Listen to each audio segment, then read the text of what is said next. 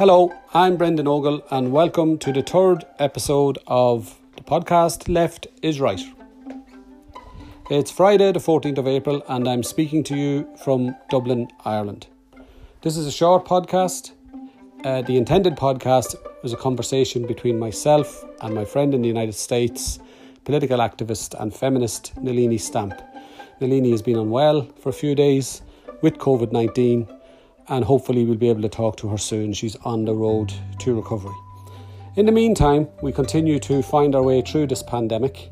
We hit a few bumps along the road, and people will not be unaware that certainly social media is agog today with the behaviour, the arrival yesterday of a plane from uh, Bulgaria with migrant workers to work for local uh, agriculture and fruit and farm company Keelings.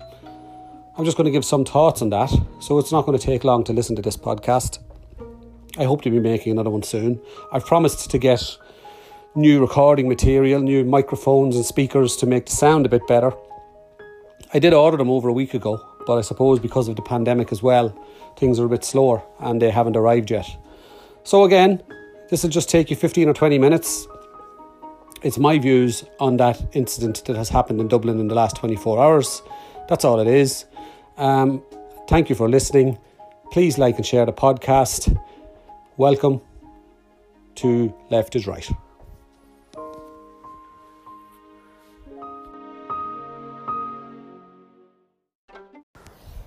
Okay, I want to talk to you about Keelings and the emergency strawberries. I'm out on my daily uh, walk, so I can guarantee you this podcast will last no longer than two kilometres. Before I talk about Keelings, I have to stress for all the rabid racists out there I support migrant workers. I was a migrant worker. I worked in the United St- in, in the United Kingdom for several years. Any Irish person that did that, whether it was you brothers, sisters the States, Australia, anywhere other than Ireland. Whether it was your mother, your father, your brother, or your sister, anybody connected with you. They're migrant workers. Just remember that when you're spreading your hate. So, I support migrant workers, and I support migrant workers coming to this country, enriching this country, enriching our culture. Not only do I support them, as a trade unionist, I represent them. I spent most of today talking to a migrant worker member and comrade of ours, Julia Marciniak, who's just done a rather short interview on RTE. Um, that's an issue for another podcast, maybe. So, what I'm about to say next should not be mis- misinterpreted by racists trying to stoke up hate in our community um, as anti migrant worker. It's absolutely not.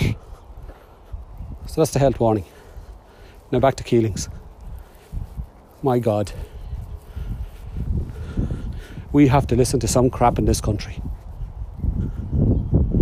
I know a little bit about Keelings. Two years ago, in 2018, a chap called Richie McRitchie of the Larkin Unemployed Centre got in touch with us. He in turn had been had got communications from Keelings workers who were working on the fruit farms well, I was going to say they were walking on the fruit farms in North Dublin, but in some of the cases, as we found out, they didn't know where they were walking. They knew they were in Ireland. They didn't know where else they were. They didn't know where they were walking, where they were billeted, what county they were in. Turned out some of them were in Louth, some of them were in North Dublin. Drogheda, Dundalk, Termonfeckin, I think Laytown at the time, St Margaret's. Some of them seemed to be in accommodation on fields. Um, and they spoke to um, Richie McRitchie uh, and informed to us to come into our offices. Um, we got translators. They were from Bulgaria. Yep, of course they were. They'd been hired by the same man locally who had rounded rounded up them, hired them, and had signed contracts. They'd been promised riches come to Ireland, they'll get so much work, so many hours a week, such rates of pay. They had to pay this guy. The Bulgarian guy that rounded them up. Um, all legal, supposedly. And then they had to kind of pay airfares and things, and well, they would be deducted. Their accommodation would be deducted when they got here, and if there any other issues, lots of deductions. Um, we sat down, we got legal advice. I think I said that, and we recorded these interviews. Recorded them in writing, recorded them like this, verbally. We took photographs to give us photographs of where they were living now let's talk a little bit about Keelings for a minute. Keelings the farms. They're, they're, they're, they're, around the place. They're up in Louth and that as well, but I think the majority of them are, are, are not very far from where I am now. Uh, at the back of the airport, a place called Brazil, funny enough. Uh, in and around there in North Dublin. They have a factory up there. You can drive up to the factory and look at the factory. But the fields are, are for miles around. They have a shop. I won't be going to the shop. I've been boycotting Keelings for two years now see some people online starting a boycott. Go for it. I've been boycotting them for two years since I met the workers, the migrant workers. So I went up there one Saturday afternoon, I was driving around, and you know, there was a field, there was a path, and there was I could see greenhouses, and I wonder what's going on. You know, people were talking about the numbers in the fields, about health and safety, but no facilities but no toilets, no washing. You know, now this is normal in agriculture, but you have some facilities. Anyway, I tried to go in and have a look, couldn't get in. I think I was trying to get into Fort Knox. Drove another mile or two down the road, went up another laneway into another field. Wasn't getting in there either. I think three different times. So don't you know if you don't know what's going on in there, go up and try to find out. You won't find it that easy. Maybe they're worried about people stealing the emergency strawberries. Maybe that's why it's all closed off the way it is. Anyway, a plane arrived yesterday. You all know this. I think everybody in Ireland listening to this knows this at this point. A plane arrived yesterday. The chartered a plane from Ryanair. Would be them, wouldn't it? And 189 people now, this wasn't a plane made to carry 600 and they could put on 189 and use every third seat, which still wouldn't provide the required social distancing. Okay, even if the, even if it was one of those planes, but it wasn't. Plane was packed, no social distancing whatsoever. The the cabin crew were shocked at the conditions and the people and the confusion in a pandemic. They arrived in Dublin Airport the Dublin Airport workers were shocked to see the, the size of the group emerging. With seemingly no precautions, no provisions. Then they were put on buses.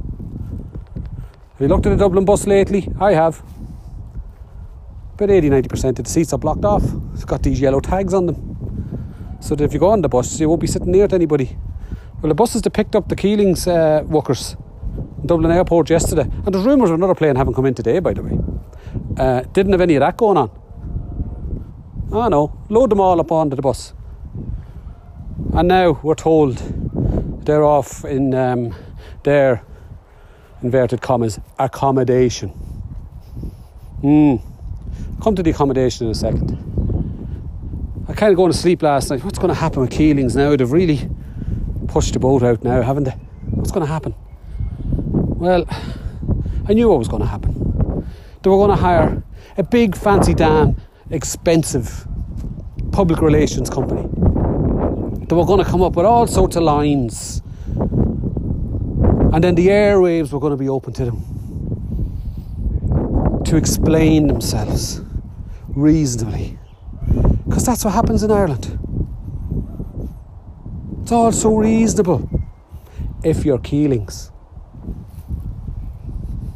Of course it is. The inner circle. It's how the inner circle operates. So now one of the lines of spin is as follows. All the workers were swabbed in Bulgaria before they got on the plane. That's just what we're told. They were swabbed. Swabbed? What's that? Is that a test, is it? Is a swab the same as a test? Or is there a different thing? And has it got a result, Because I'm more interested in the result than the swab. And where is the swab or the test? Is it in Bulgaria or is it here? Is it in a laboratory? Is it being tested? Because we're told, not only are we told, but we know that it takes days to get the results of these tests. But they were, they were swabbed getting on the plane. And, and then they got on the plane and arrived in Dublin Airport. Where's the results of the tests? Now, these things are important. I'll tell you why they're important. I buried my mother three weeks ago in the middle of this mess. There was a pitiful attendance at her funeral of necessity. She was a woman of 87 years of age. She'd lived her whole life in her community. Everybody knew her. Nobody could go to the funeral. I haven't been able to go to see her grave. My sister was buried three weeks before that. I haven't been able to go to see hers. I haven't seen my children in four weeks. Are we all in this together or not?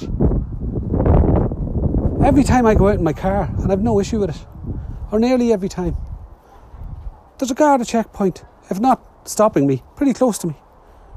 I've no problem with it. They're very polite, they're very nice, they're doing their job, they're putting themselves in danger to do their job, so I've no issue. But is that we're either all in it or we're not. We're not all in it, are we?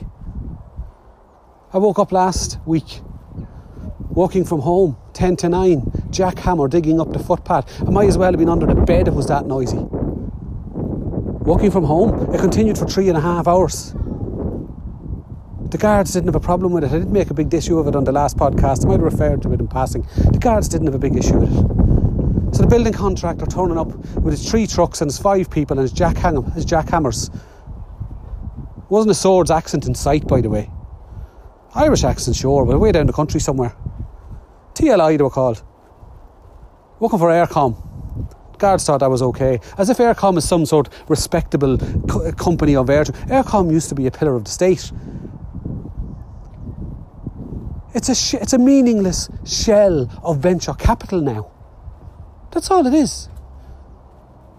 But some guy had something on his phone from Eircom that these contractors were putting in some emergency internet connection like we don't live in Ballydehob, by the way. We live in Swords. I doubt there's a house within 20 kilometres of me that hasn't got an internet connection. But anyway, leaving that as it is. If you're TLI and your Eircom, it's okay. If you're Keelings, it's okay. If you're Keelings, inner circle Keelings, big bucks Keelings, enough to charter an airplane Keelings, own half an hour Dublin Keelings, get yourself appointed to a state board there, Horse Racing Ireland Keelings, friend of government and ministers Keelings. Get a spin doctor, get on the airwaves, talk nonsense about swabs.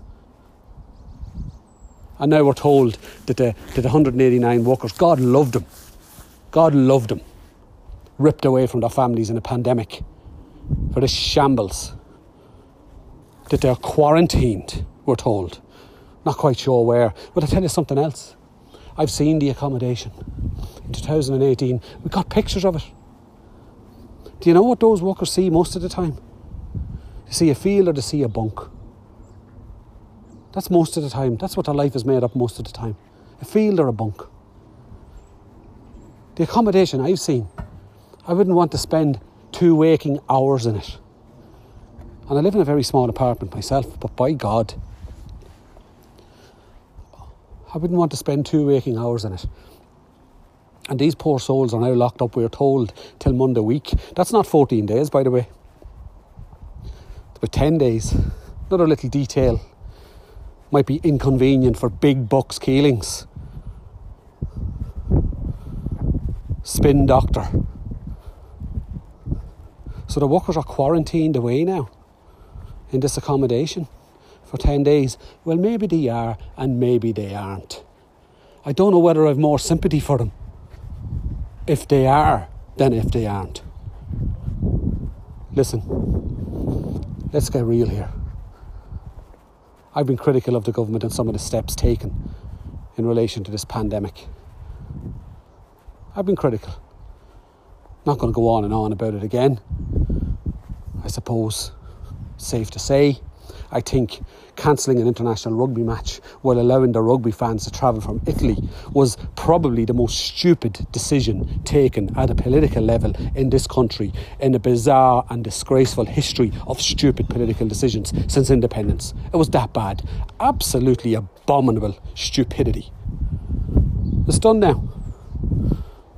And it looks like, it looks like the vast majority of the people who are making the sacrifices me, you, and everybody else making the sacrifices, missing family, stuck at home, people struggling financially, people worried about their futures, worried about their families, some people worried about mental health issues.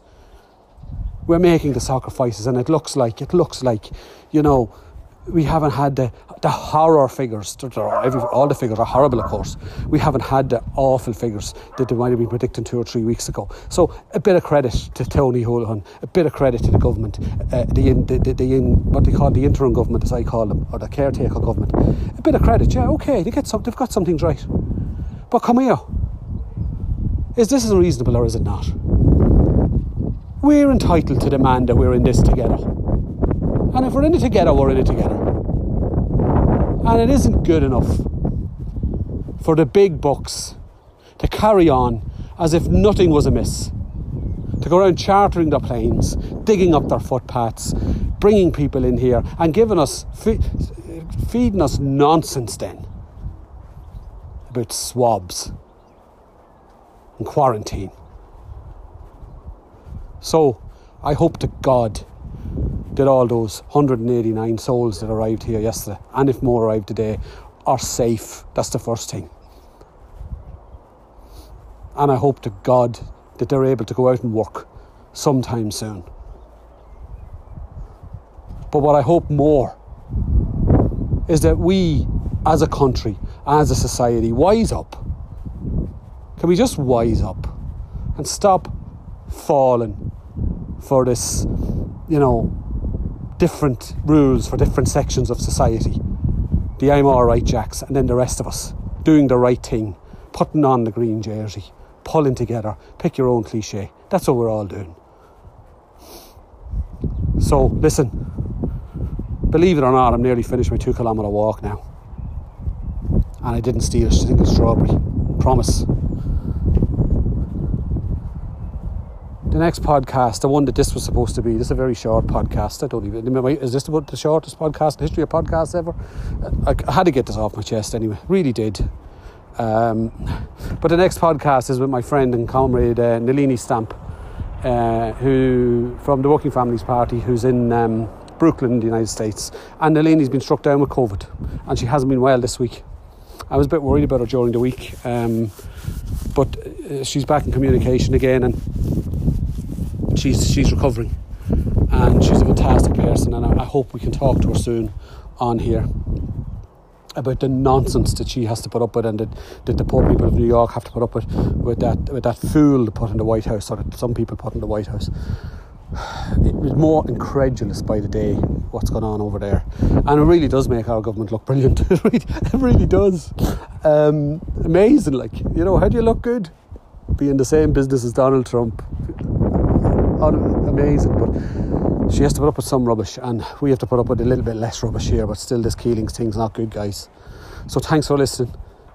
Thanks for. Uh, please share uh, the third edition of Left is Right, and you and yours be safe.